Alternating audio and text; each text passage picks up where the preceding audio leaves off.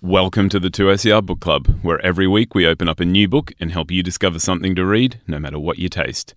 Here's Andrew and Alex. It's time for book club. Andrew's here. How are you, Andrew? You well? I am really great, Alex. How are you? I'm very well. I'm excited to be back again. Yes, yes. Um, and last last time I told you, you know, we we set up this whole thing where you were you sort of liked your thriller mystery type of book, and I was like, yeah, I'll bring in a whole bunch for you. And then I said, this year it'll be a bit different. We're going to move around a bit. All right, so today I brought you a bit of a thriller mystery. Yes. yes, you did. You know what I like. Yeah, so today I've got a new novel by J.P. Pomare. Uh, now, J.P. Pomare's first novel, Call Me Evie, won the Ngaio Marsh Award for Best First Novel in 2019, establishing him as a thrilling storyteller. And so today I've brought in his follow up. It's called In the Clearing.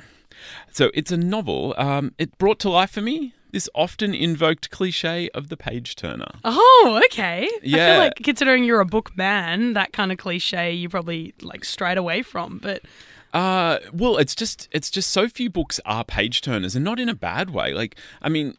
I love just feeling compelled to keep going with a book, but sometimes it's nice to sit and think. Sometimes, I, you know, I'm like, I'm going to put you down for a minute. I'm going to think about what you're telling me. Now, In the Clearing has managed to do both. So it weaves the twin narratives of Amy and Freya. Amy lives in the clearing with her brothers and sisters. As the novel opens, she's embarking on a mission to steal a young girl on her way home from school and deliver her to the clearing to fulfill her mother's wish to complete a family of 12 perfect children. Freya lives in a house in the woods. She craves seclusion, but when she hears news of a child's abduction, it raises her alarms and she immediately fears for her own child's safety.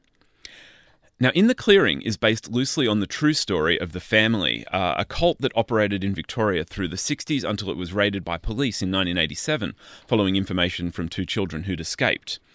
The family were led by a charismatic female guru who gathered children around her, forcing them into compliance that included dressing the same and dyeing their hair platinum blonde. The children were subjected to violence and starvation to brainwash them into remaining loyal to their leader. And so the in the clearing is based sort of loosely on this this sort of very horrific uh, and and sort of media sensational story. Pomare's cult are based in a place that is called the Clearing, and through Amy's diaries and narrative, we learn about their charismatic mother who binds them together with the calling "Protect the Mother."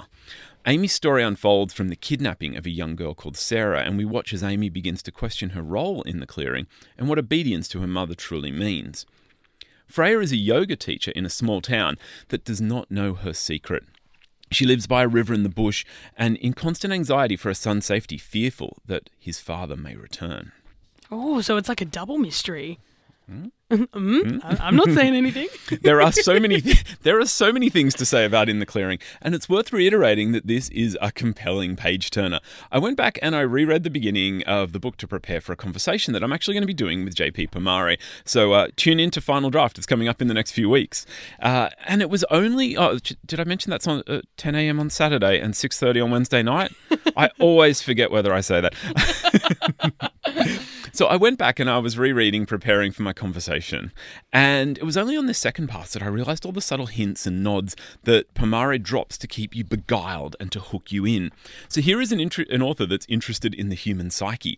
And while it's clear on the page and in his investigation of the cult, it's also clear that J.P. Pomare wants to explore the ways we, as a reader, interact with stories and invert our understanding of what it means to know a story. I mean, on the second reading through, I was like, "You, you were manipulating me.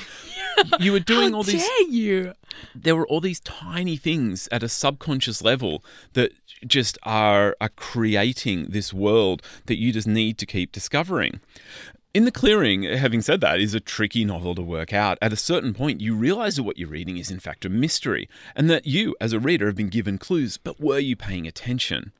The book also engages with the nature of and our commitment to belief. The clearing is a place and a belief, but it extends out, pervading the society it operates in. And uh, I mean, this is this is again true to the source material, where it was suggested that sort of the pseudo-religious nature of the family extended into society, and they had people planted in the in the Oh, police wow. and in in positions of power. Um, when the when the events of the family were revealed in the 80s and the 90s, perhaps it was possible to see them as outliers from society, you know, sort of kind of operating on the fringes. Now, though, we live in a world where belief in all manner of systems seems to polarize people, and we struggle to find common ground with our ideological, ideological opposites.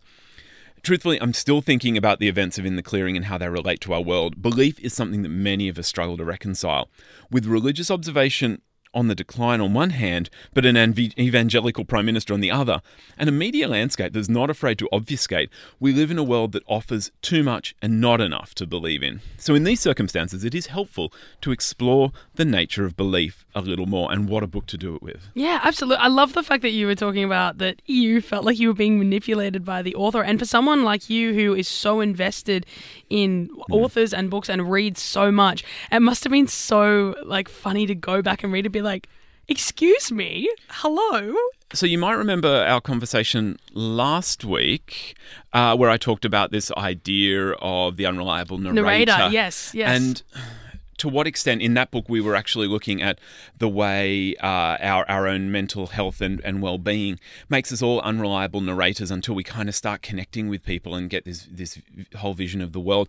Again we have this idea of the unreliable narrator being tested and teased and and we really have to start to question things it's hard, but it's such it's such a good way to read and it is such a good way to live because you are constantly engaged with your world. And I mean, thank you, JP Pomare. I don't mean to suggest he was manipulating me in a bad way. He was doing all the right good things that an author should do to manipulate me. Well, I think we'll leave it on that. Andrew, thank you so much. Thank uh, you. Have Alex. a wonderful week and we'll catch you next time. I will be back with more books. That's it for this episode of the 2SER Book Club. The 2SER Book Club records on Gadigal land of the Eora Nation at 2SER's Broadway studios in Sydney, Australia.